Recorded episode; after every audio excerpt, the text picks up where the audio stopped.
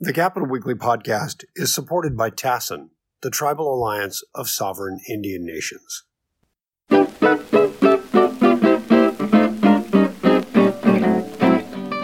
Hello, everybody, and welcome once again to the Capitol Weekly podcast. I am Cap Weekly editor in chief Rich Ehisen, joined as always by my partner in crime, Tim Foster. Tim, how are you doing today?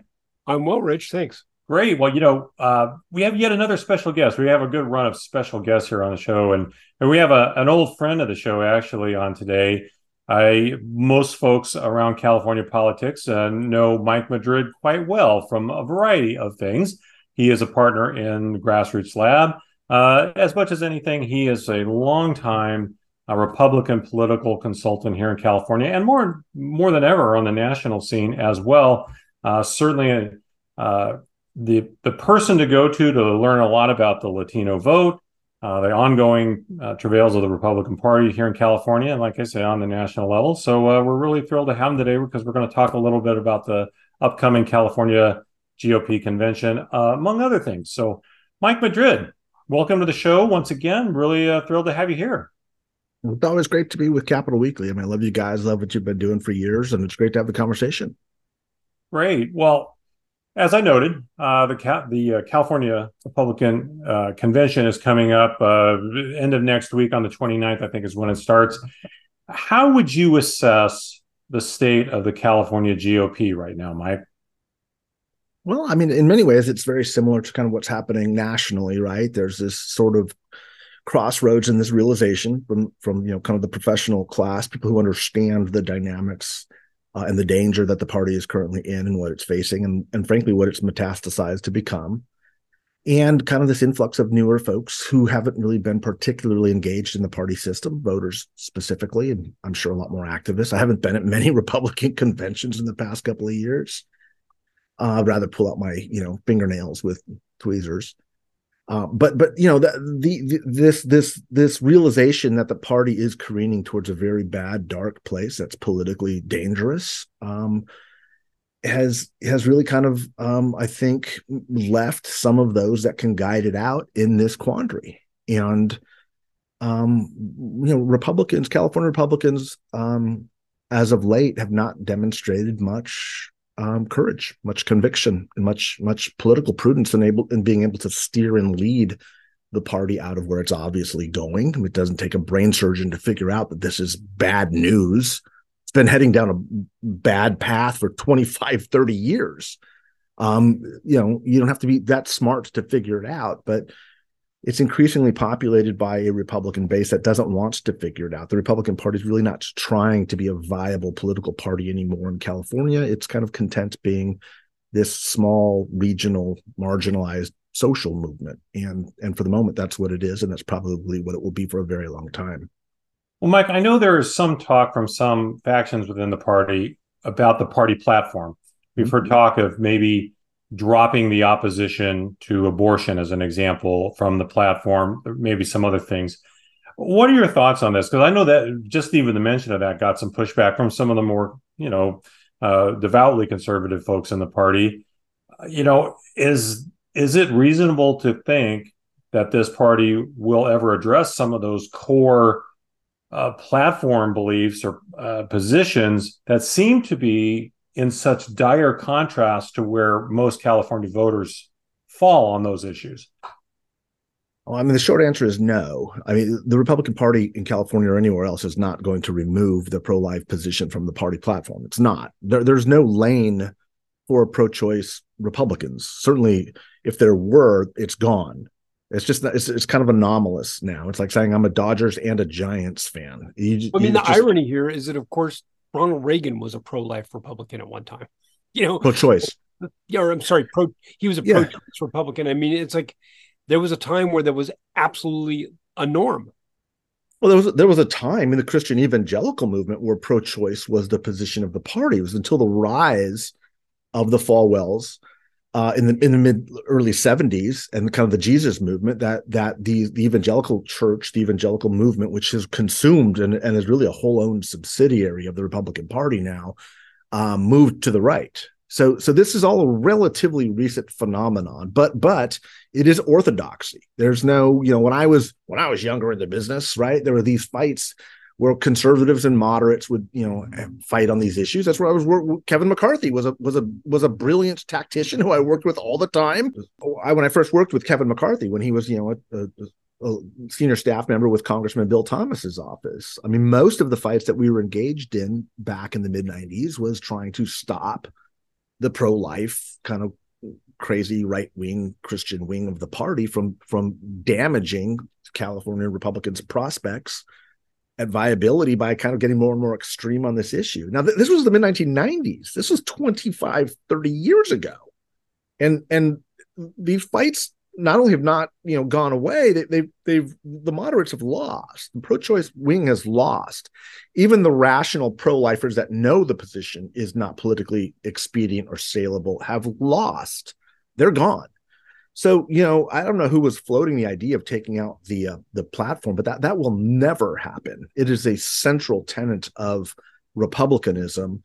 And even if it were to happen, the branding on the party is so badly damaged as a result of this, so incredibly damaged that it's probably going to cost um, the the House Republicans their majority, and it will be a, very severely limiting factor in the ability to take the Senate, which really should be a Republican slam dunk at this point, and it's going to hurt Donald Trump's chances of winning uh, the presidency in 2024. Well, Mike, let me follow up on that because you know, I I have talked to a number of um, uh, Republican women in the over the last let's just say year, pick a number, you know, pick a time frame out of the year, but who will, tell you, maybe not for the record, but that they are pro-choice. And yeah, and and these are these are women in the circles, right? That are that are working in government, working in uh, the within the party, or as fundraisers, or as whatever. Mm-hmm. And it it kind of boggles my mind hearing what you're saying because it's would seem to be what you're saying really is that they don't have any pull they they cannot convince the rest of the party that that is that that position of being uh, as adamantly pro-life as they are to the exclusion of all common sense you know which is what a lot of people think mm-hmm. is hurting the party and that they they can't they're never going to gain traction on the other things that they want to address because they they were never going to be in enough power to do that. Mm-hmm. That, but I'm I'm I'm just surprised still that hearing this from so many women that they that there's it still doesn't seem to resonate within the party itself. Well, let me let me let me advise this: quit listening to those women because they're lying to you. Okay, they're not that dumb. So they're either that dumb, where after 25 or 30 years, they're going to keep banging their head against the wall, which they're not. These are not, these are not dumb people.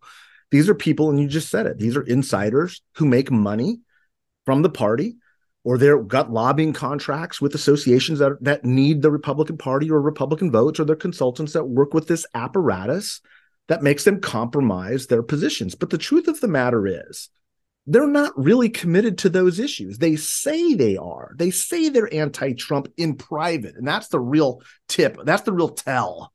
When you say, oh, when these Republicans will say stuff in private, they're lying. They're cowards. And those are the people that enabled the rise of Donald Trump. They're completely full of shit. Okay. Oh, I'm pro-choice. Let me just pull you by the side. And we're we're really trying to get the pro-choice movement in the Republican Party. Bullshit. I'm anti-Trump, and you know what? I, I don't really like him, but you know, I'll, I like his policies. Bullshit. Oh well, you know, he might be racist, but I'm not really racist. You know what? Bullshit. It's all complete horseshit. It's all been they've all been proven to be completely fraudulent on this. And look, for 30 years, I defended a lot of this behavior because the truth of the matter is I believed them. Like you, I, I took them at their word. But when when it's when they actually have to make a decision and the decision is before them, most of these people have failed over and over and over and over again. There is no pro-choice movement within the Republican Party. There is not. There is no anti-Trump lane in the Republican Party. There is not. You you you I, I listened to Republican consultants you've had on this show saying that there is. They're full of shit. There isn't. There's not. There isn't. Okay, Let's so, just quit fooling ourselves. So to to put this in context for people who maybe don't know your history, you're a lifelong Republican. Hmm. You were the spokesperson for the California Republican Party. You're not just saying this randomly. But I, I, I, was the I was the political director of the California Republican Party, and I was you know the press secretary for the the minority leader in the assembly here. And I you know my my firm has gotten probably more elected officials than I focused in California because I'm not an idiot on non-elected, non-partisan offices in California at the local level for the past 15 years. So I've I've elected hundreds, hundred, many hundreds of Republicans in mayors and council member offices throughout California. So, so yeah, no. If you don't, I the mean, point is, you're not someone who is just kind of coming at this. You know, you're not a Johnny Come Lately.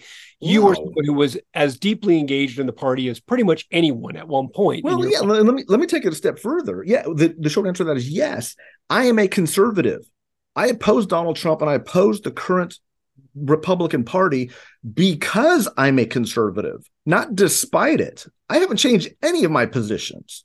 This party is not a conservative party. You're starting to see some of the old Republican, you know, people that you know, have always talked about this being a conservative party now basically acknowledging it's not. It's a nationalist movement. And this may sound academic, but it's foundational to understanding why the GOP is as dysfunctional as it is. Donald Trump, let me put this in perspective. The, the, the uh, Donald Trump this year, right, in, the past couple of weeks, announced he's got two pol- he's got two positions. One is to continue advancing this pro life extremism that he's got, right, as president. The second is to raise tariffs globally at a higher rate. He's running on the largest tax increase in modern history. This is the Republican nominee, and the Republicans can't get enough of him. So don't tell me it's conservatism. We're clearly dealing with something very different. And it's a dynamic to bring it back home to your audience here in California and Sacramento this is a dynamic we saw developing in the 90s. That and I was the political director. This nationalist element that is afraid of and frightened of demographic change. It is central to understanding the Republican voters' mindset. They are fearful of the future. There is the perception that they are losing who they are, their Americanness, their identity, that the country is going to hell. And it shouldn't surprise anybody, shouldn't surprise anybody that these people are willing to foment insurrection and undermine institutions because they believe America is essentially already gone anyway. Look at how many of these folks in rural Northern California, rural Central Valley, rural, you know, uh, Inland Empire, deep in the Inland Empire, talk about this stuff. They talk about revolution. They talk about militia movements. They talk about how bad California is because they don't feel that they have a voice. The truth of the matter is they don't. They don't. And they're not trying to accommodate to a new modern world. What they're trying to do is regress to this imaginary kingdom of of of what America was when it was great, which means it was white and it was Christian Mike, and it was male dominated. Let me ask you something though, because you just said that these po- these folks don't have a voice, but from what you've been saying before, it sounds like they actually do have a voice, and it's it is what the party is now. And maybe the problem is not so much that they don't have a voice, but it's that that that voice has taken over the party in a very negative way. Am I interpreting that right? Yeah, but what I mean by voice is mean being taken seriously. Nobody listens to Republicans and haven't in this state for a very long time, and they shouldn't until they're in, until they're serious about governing, and they're not. The, most of these people in the state senate and the state assembly, with some a very few exceptions, but they're there. these are not serious people. They're not seriously trying to govern. They're not coming up with serious answers to policy problems, right? It's and it's because the Republican mindset has become so countercultural. It's anti-science, it's anti-truth, it's anti-evidence, it's anti-academia, it's anti-media, it's anti-government. It's literally a countercultural movement. It's not unlike the left was back in the 60s or 70s. Like anything big is bad, right? It's just bad. The whole system is bad. And so nobody takes them seriously because they shouldn't. So do they have a voice? Yeah, they have a voice at their own conventions and they're talking to each other, but it's the fastest shrinking demographic in the state. You have to remember the California Republican Party by by membership is about 80% white. Think about this for a second. The California Republican Party, the, the voter base, is 80% white in a state that is 35% white. Okay. So you tell me what's driving this. Tax policy, when when their when their main nominee for president is running on the largest tax increase in history? You're trying to sell me that? Oh is law and order? While, while you know the, the former state senate leader in the republican party was was defending the insurrection and saying it was antifa and and these these guys are anti-Capitol police suddenly or they believe the fbi is somehow part of some weird deep state conspiracy like like the republican party is the party of law and order like, what is this about? It's a look, man. It's it's it's basic facts. It's it's about the fear of demographic change, and most of these people, most of these voters, feel that America's already been lost anyway, and they're these some mythical warriors defending the Alamo or whatever batshit crazy they come up with, as opposed to just adopting the reality that this isn't, you know, 1952. Well, here's a question for you. So given what you've just said, how do you explain or what do you make of the fact that Larry Elder, a black man, was mm-hmm. the standard bearer in the governor's race, well, in the recall race, uh, the last time around, uh, very handily supplanting uh, Kevin Faulconer, who was seen as as the front runner and seen as a very responsible, reliable thing. Uh, obviously, he's not a white guy you know, what do you make of that? I mean, we have Tim Scott, who is not polling particularly well, but is getting a lot of favorable coverage in the presidential race. No, he's not. that playing no, no, stop it. He's not. First of all, he's not. And okay. and second, and second, why why do we pull out these one individual anecdotal pieces of evidence like Larry Elder? This is this is kind of what this right wing you know tactic is to do. I was a Latino in the Republican Party. Nobody knows this better than me. Okay, I was there. I was the brown face of the party. Okay, I'm a true conservative. I believe in those ideals. And I, I believe that there has been an overemphasis on both sides, frankly, of the aisle on race. I believe I believe conservatism when it says that. I, in fact, I, I've never compromised on that. But I also am a believer in evidence. So great, Larry Elder was the nominee. You know what? 90% of African American voters in California voted for Gavin Newsom. So where's the evidence? You're, you're pulling out one person and yet 90% of the community is on the other side. Those are not equivalent. That's not a comparison. Statistically, evidentially, from a fact-based numeric position, let's let's be honest about this. That's not what's happening. I guess and, my point is just why uh, why did the Republican Party choose him as their standard bearer? I guess that's because he's batshit nuts. Look, that, that, and that's what they want. No, I mean, I'm not being, I'm not being, I'm not being, you know, silly here.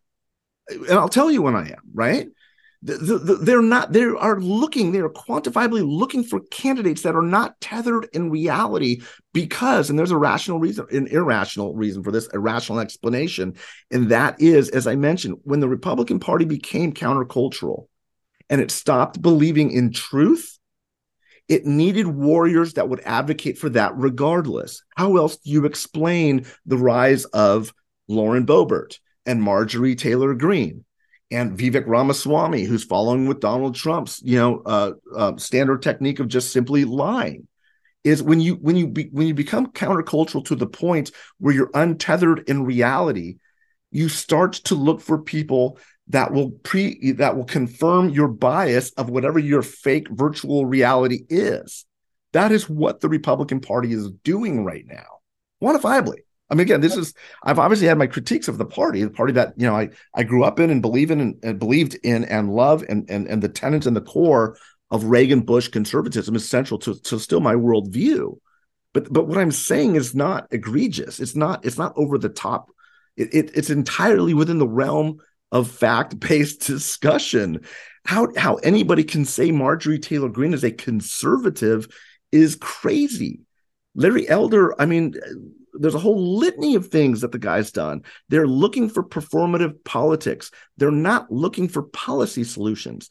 They're looking for generals to fight in their culture war, a war which, by the way, most of them believe they've already lost.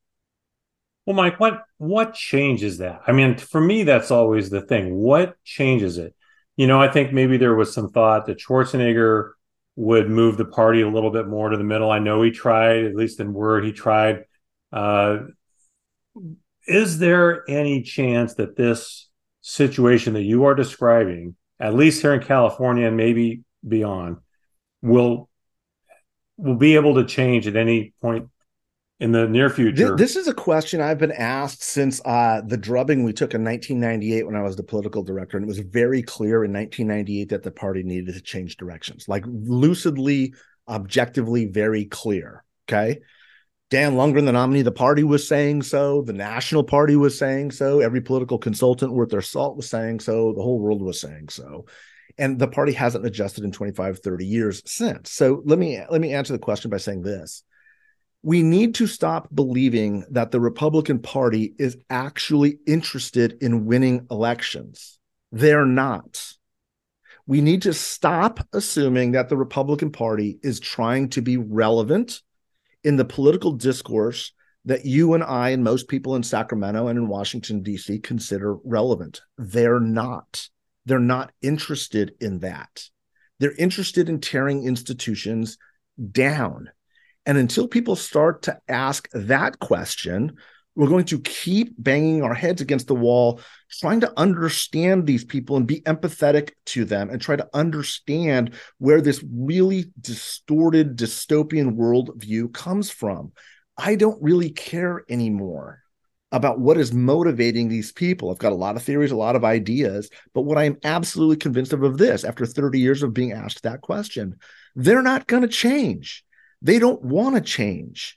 It's like the myth of the loser that says, you know, remember the Alamo. The guys at the Alamo got their asses kicked for defending slavery. You're losers. The Confederates lost. Build as many monuments as you want. Say the South will rise again. You got your ass kicked. You lost. This mythologizing of losing somehow re, uh, you know, affirming your your pre-existing political notions while they're slipping away from the majority of where the country is at is not virtuous. It's not helpful. And you have to understand they're not trying to be. They're not trying to be. Okay. And that's the fundamental difference between conservatism, as it's been known, and this populist nationalism. And so you, this is why the Republican Party is doing so poorly amongst young people. Okay. It's far worse than it was during the Vietnam War when when we when we passed the, the amendment to allow 18 year olds to vote. Okay, Republicans were doing better in that environment than they are now, by by a pretty good margin. So well, which, an, which I would think supports the the trend that we've seen around the country of trying to limit, restrict, make more difficult the ability of young people to vote. I mean, we're seeing that. Well, of course. Of well, that's what it's all designed. It's all designed to like stop 18 to 24 year olds from voting. It's designed to use these illegitimate arguments uh, about voter fraud with with undocumented voters from showing up in mass to vote at the polls because they're trying to undermine confidence in elections. 99% of what you're hearing coming out of the Republican Party is designed to decrease and diminish our confidence in institutions, attack and destroy government, attack and destroy uh, university systems and higher education, attack and destroy the media, attack and destroy confidence in our elections, because that's how you destroy a society. Nobody's offering solutions to improve anything other than saying, don't let young people vote. Let's, you know, you just heard Donald Trump today. I don't know when you're going to report, but Donald Trump today gave a speech saying he wants to bring back the Alien Sedition Act, which basically would say it's what Franklin Delano Roosevelt used to to to to intern Japanese during World War II, and and and use that tool to to um, use suspected uh, gang um, members and drug dealers. So he was talking about you know Latinos here uh, to to intern them and to imprison them if they're just suspected. Okay, so th- if we continue to believe and fool ourselves and delude ourselves into believing that what we're dealing with is just kind of this weird, crazy strain of a political party, then we are going to get consumed by what's happening. We need to start being rational and saying the Republican Party is a societal, it's a social problem. It's not even a political problem. It's a problem within our society, and it's not a faction. A, a wide segment of the American public has been radicalized and I think that while that's jarring and shocking to many people, um, it's quantifiably true. I mean, these, this is the fact that, that the fact that the leading nominee for the Republican Party would openly advocate that And and by the way, the guy sliding into second is advocating bombing Mexico, right? Bombing these positions in Mexican sovereign territory. DeSantis's idea to stop the cartels is to go in and bomb Mexico. Like this is like this is okay, normal chatter. It, it's just not. And, and once we start accepting that it is, that this is normal behavior for a political party, well, we shouldn't be surprised when this devolves into violence and radicalism and extremism because we're already there. Mike, uh, let, let's stay on that for just a second because um, one of the norms, one of the things we've heard forever is how the Latino population, which I know is not a monolith, but that's generally how it's presented, that Latinos are a natural constituency for Republicans.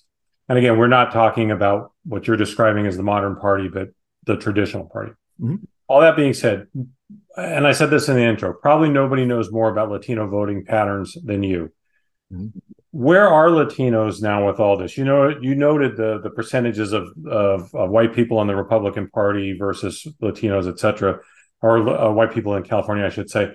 Where where where is the Latino vote right now? Where where are they on these positions, particularly since they so often seem to be the bearing the brunt of a lot of this demagoguery that that you're speaking of? Well, the Latino vote nationally has begun to shift right, as I as I was predicting for for years. Um, the shift actually started in 2016. We don't talk about it a lot because we were so shocked that Donald Trump won and Hillary Clinton lost. But Hillary Clinton's numbers came down decidedly from Barack Obama's 2012 numbers. And that continued a very precipitous drop from Hillary Clinton's numbers to Joe Biden's numbers. So Joe Biden got 59% of the Hispanic vote. It's an all time low, I think, for a Democrat, at least in modern times. Um, and and uh, this tepid relationship between Latinos and Democrats is starting to become more apparent. Let me give you another example. You know, we talk a lot about how well DeSantis did in the midterms, despite Republicans doing very poorly. Gavin Newsom did not do that well in his reelection effort. Okay. It was actually one of the closer gubernatorials. Now, he still won by a wide margin. I'm not going to say this was a nail biter, but if you're looking at the margins carefully, just um, Gavin Newsom didn't do particularly well. And one of the reasons why he didn't do well is this rightward shift that we have seen with Latinos nationally is actually starting to happen in California also. In fact, and here's the the the, the mind-blowing one, the Latino vote broke for Brian Dahle at the same rate for Republicans as it did pre Prop 187. So there's this era, this this 30 years. Next year we will sell, we will recognize. I don't say celebrate. We'll recognize the 30th anniversary of Prop 187. Most Latino voters out there weren't alive during Prop 187. Okay, so there's no, and, and even a good portion of those that were were too young to vote and, and weren't paying attention to the politicization. So there's a lot of viewers my age who are 50 plus who you know were politicized at this time. And it brought us the antonio villaraigosas and the fabian nunez's and the john perez's and great stuff happened. And i'm not going to suggest that it wasn't. Those are good friends of mine. Alex padilla these are all good friends. But but we also have to recognize that that same time led us to a period of extremely low voter turnout and now, 30 years later, the Latino vote breaking essentially the same way that it did prior to 187. What does that mean? It means that just not liking Republicans has never been enough to actually build a healthy civic body in the most rapidly diversifying state in the union. And that's why we have, I believe, so many of the public policy problems afflicting the Latino community because there's been a complete void, a complete vacuum on the emergence of Latino leadership at this critical time, relying exclusively on saying, well, let's just toe the Democratic line because the Republicans are racists. If there's any place in America where there needs to be a check between the Latino community and what's happening to us politically and socially and economically against the excesses of the Democratic Party, my God, it's California, where our kids aren't learning, where we can't buy homes, where we're disproportionately affected by crime, where, our, where the economic mobility for the first time in 150 years has slowed to a crawl or begun to reverse, where even things like intergenerational wealth transferred by the equity in a home can't happen between parents and kids anymore because people can't get into a starter home anymore. These are Latino problems, which all, by the way, every single one of them I just mentioned, every last one of those is fixable. If the Latino legislators wanted to solve it next session, it would be done. Done within two, three, four, five years. The, the, the reason why we don't is because they're beholden to their political orthodoxy as well. They're they're going to do what the party tells them to do. They're going to do what their donors tell them to do. Their interest groups tell them to do. They're not going to fight that on behalf of their community. And so the short answer is what happens? The first thing that happens is dramatically low turnout, which we saw for 20 years. And then eventually that starts to happen. What starts to happen is a bleeding out to the right, where people say, you know what? These people may not even like me, but my God, I've got mouths to feed tonight and rents to pay on Friday. And one party is protecting my industries, and one party is protecting the blue collar working class, at least from my perception. And I'm going to go there. And that's just math. That's not Mike Madrid saying that. That's the polling of Latinos for the past 30 years that is screaming it. This is not debatable. This has been, this is quantifiably the case. And and and that's one of the great frustrations you can probably tell in my voice that I have as somebody in a state like this that purports to be so quote unquote tolerant and so progressive while it's also becoming the poorest state in the union with the largest income inequality gap and the worst, probably one of the worst states economically to live in if you're Latino. Like it's really, really hard to be a Californian if you're not white, college educated, and a homeowner. And for every one of those three things that you are not, life gets exponentially more difficult. Like, you know, we saw this in this last week, a couple of races, uh, le- uh legislative races, excuse me, congressional races in uh, uh, Pennsylvania and New Hampshire, mm-hmm. where Democrats won where they were not expected to win. Mm-hmm. Um, you noted earlier that you you felt like the party, the Republican Party, is probably going to lose the House. Mm-hmm very difficult time regaining the Senate. Mm-hmm. Really, you know, if, if Trump is the nominee, it's believe me, correct me if I'm not perceiving you correctly here. They're going to have a very difficult time retaining or uh, reclaiming the White House. Mm-hmm. Is that what it's going to take?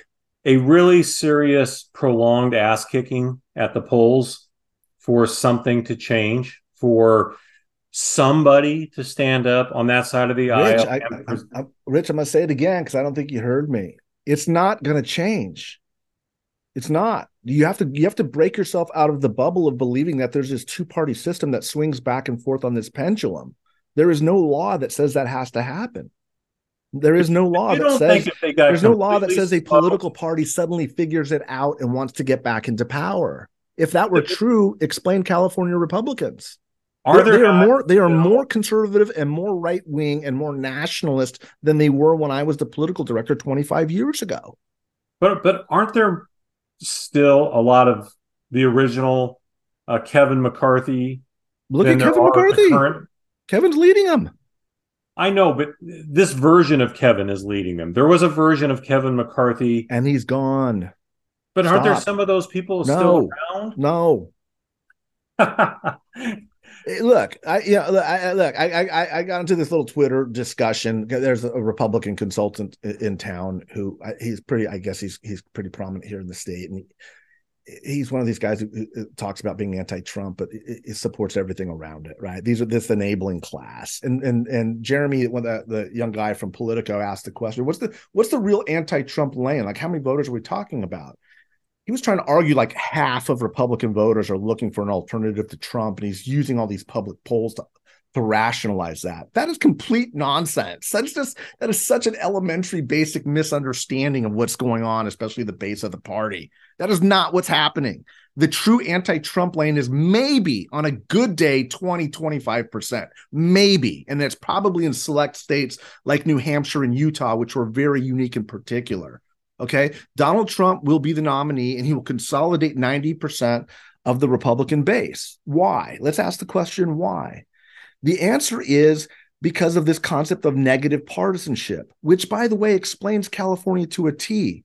California politically, from a data perspective, it's not that interesting. It hasn't been for 25 years. There's like a handful, maybe on a good year, a handful of state legislative seats that are genuinely competitive. And even if they all broke one way or the other, it's not going to change one iota of the balance of power in the state. So, why is that? It's because voters are motivated by what they're against, not what they're for. We all know about partisanship. We all know about hyper partisanship. That doesn't explain what's happening. What does explain it perfectly is negative partisanship. Most Republicans and Democrats, especially Republicans now, can't tell you what the Republican Party stands for. Why? Because they stand for whatever Donald Trump says to stand for. And even that crazy mother, whatever, doesn't know what he stands for until he opens his mouth and decides this is what I stand for. So that you, it's not a party in the way that we have known it. A political party is an organization of people who share a common philosophy of government and can argue and debate and fight over policy platforms with that philosophy as a guiding light. That is not what the Republican Party is doing at all, at not even close to that. So we've got to stop pretending like there's these rational leaders somewhere in the Republican Party that are going, you know what, we're going to have to tell the base no and we're going to finally get into a position where we're going to support these guys and go, you know, be pro-choice and with with with you know, quit losing moderate Republican college educated women. No, no, that's not the case. That's not going to happen. And that again, the, the best example of that not happening and digging in on that intransigence is the California Republican Party, which not only refuses to adjust and evolve into a modern society, it's regressing. It's get it's regressing in California, and a lot of it is tied to this identity of white Christian nationality, which is the fastest shrinking demographic in the state. Well, let's bring it full circle, Mike. What do you expect out of the convention when it starts at the end of next week? Well, I mean, I think it's going to look a lot like the convention did in 2016 when he went and spoke. It's going to look like pretty much every rally that we've had since. Is this is Donald Trump's party? I think one of the most fascinating changes to the party was this, you know, kind of behind the scenes thing that they did by saying, "Oh, the winner of the uh, primary will it's a winner take all state again." This this fight was a very big fight, and again, this is in the weeds, but you have an in the weeds audience. You know, 20 years ago, the the grassroots of the Republican Party fought the leadership in the party in order to have representation by congressional district. And what that means is that if a Ron DeSantis could win a district in Orange County and Donald Trump won one in Los Angeles County, then they would get a proportional vote of the delegates based off of how they performed by congressional district.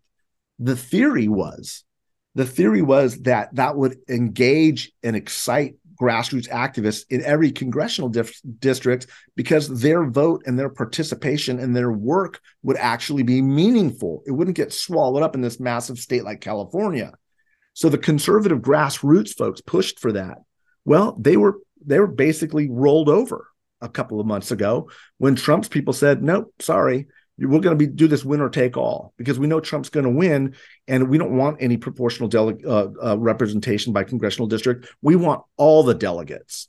And so, what did they do? The Republican Party leadership fell in line. It fell in line with Donald Trump and gave him what he wanted. Which the irony of all this is they just completely slapped the conservative grassroots activists in the face on a system that they created to prevent just that behavior, and they're too weak to stop the animal that they created, the monster, the barbarians that broken through the gate. There's just nothing they can do.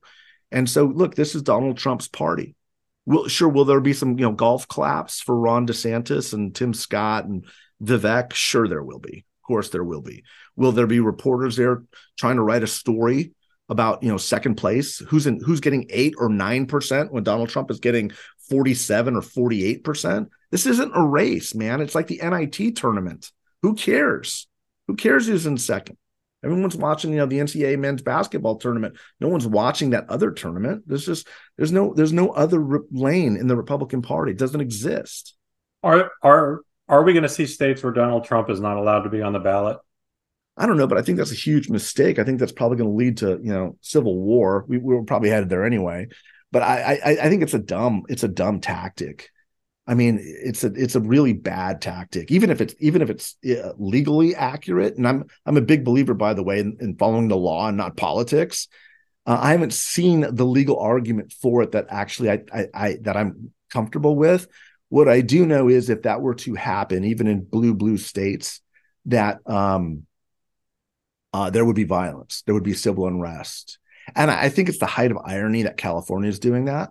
It's like Evan Low, who's a fine fella, I guess. I mean, Evan's a great guy, but I mean, focus on shit that matters. Go go solve homelessness. Go go, go deal with the poverty problem. What, what are you doing? What are you? What's what's with the performative elements that you you've got to engage in this kind of horseshit? Stop it. Grow up. Well, Mike, as always, um, we really appreciate your your subtle and your positions Nuance. that really don't really don't take a stand anywhere. Uh, I am, of course, being facetious, Mike. We really always appreciate having somebody come on and really uh, share what you're thinking. And uh, as we noted in the intro, very few people know this stuff better than you. So we'll all be watching really closely to see what happens. I guess at the at the convention and everything else going forward. If nothing else, um, it's going to be interesting, right? It's never a dull moment, right? It'll it'll, it'll be interesting for sure. Thanks Absolutely. for having me, guys. Great to be with you. Absolutely. Well, you interested in sticking around while we uh, talk about who might have had the worst week in California politics? Yeah, I'll stick around for that. The worst week. Worst week. Worst week. Well, I think it seems fairly obvious to me at the moment. I mean, we're we're recording this a little early in the week, so things could change. But Mike, who do you think had the worst week in California politics? Well, I, mean, I think Kevin McCarthy is a clear winner, at least on this Wednesday or whatever we're at. There, there are a couple more days left to kind of catch up with them, but you know he's he's cashing checks that you know there's no funds to pay for now. I think I, I tweeted out that he's he's got the first loan payment due for to the loan shark that you know he took money from and he didn't got the money. And, and he's going to have the government's going to shut down under his watch. And i think there's a, a, a, good number of republicans in that caucus that want it to happen mainly because it will mean he will lose the the, the speakership and either way, the, the, the, prognosis for keeping the speakership has gotten really thin. It's a very good chance Kevin McCarthy, the great irony is he's wanted to be speaker since I've known him. This has been his lifelong dream. He may go down in history as the weakest speaker in the history of the country. Well, and it seemed like that was the deal he agreed to to even uh, to get the position. He basically had to give up any leverage he had of being able to keep the position to get it in the first place. And now all all of that leverage that he lost is being leveraged against him. And it very well could cost him the thing that he wanted more than anything. Yeah, I think it's a Greek tragedy of of willing to compromise and give up absolutely everything, your core being, your soul for a handful of silver. This is why, you know, the Greeks wrote poems about this that have lasted for centuries, for millennia. It's it's a it's it's a tragic human story. Is when you give up everything to get a title to to get power and you realize that you really don't have any in the first place just to get it. It's like i said i, I think history is going to look back very unkindly. Look he may survive this week. He may survive next week. But even if he if he if he you know hobbles down the road for a little bit longer everyone in the country is looking at him going there's there's literally nothing behind this speakership. There is no power behind this speakership. He can't deliver his caucus and it's just a matter of time. At that point you're like you know a dehydrated you know jackrabbit out on the plain with the vulture starting to circle. They're just looking at what parts they're going to pick off of you it's not it's not going to be a pretty end. I mean it's just not. So you know good luck. Well that is a visual that we can end on. A uh a weekend kevin mccarthy bunny out in the middle of some sagebrush being being uh, tailed by by some hawks and in Bakersfield, no question. No I was going to say this is a true Bakersfield image. Yeah, yeah, absolutely. I, I, think I think that's an excellent place to wind it up. Little oil derrick in the background. Mm-hmm. You've you've made a compelling point that that Kevin McCarthy is probably having the worst week in California politics and uh, is unlikely to be lapped by anybody, even uh, a, a rejuvenated bunny out there running held a breakfast from a from a hawk not going to happen, probably. Mike Madrid, thank you as always, once again, for coming on the show. Always a, a great, fascinating conversation to have. We really appreciate your time. Thanks, guys. The Capitol Weekly podcast is produced by Tim Foster for Open California. If you enjoyed today's episode, we hope you'll go onto iTunes or wherever you get your podcasts and leave us a positive review. Thanks a lot, and we'll see you next week.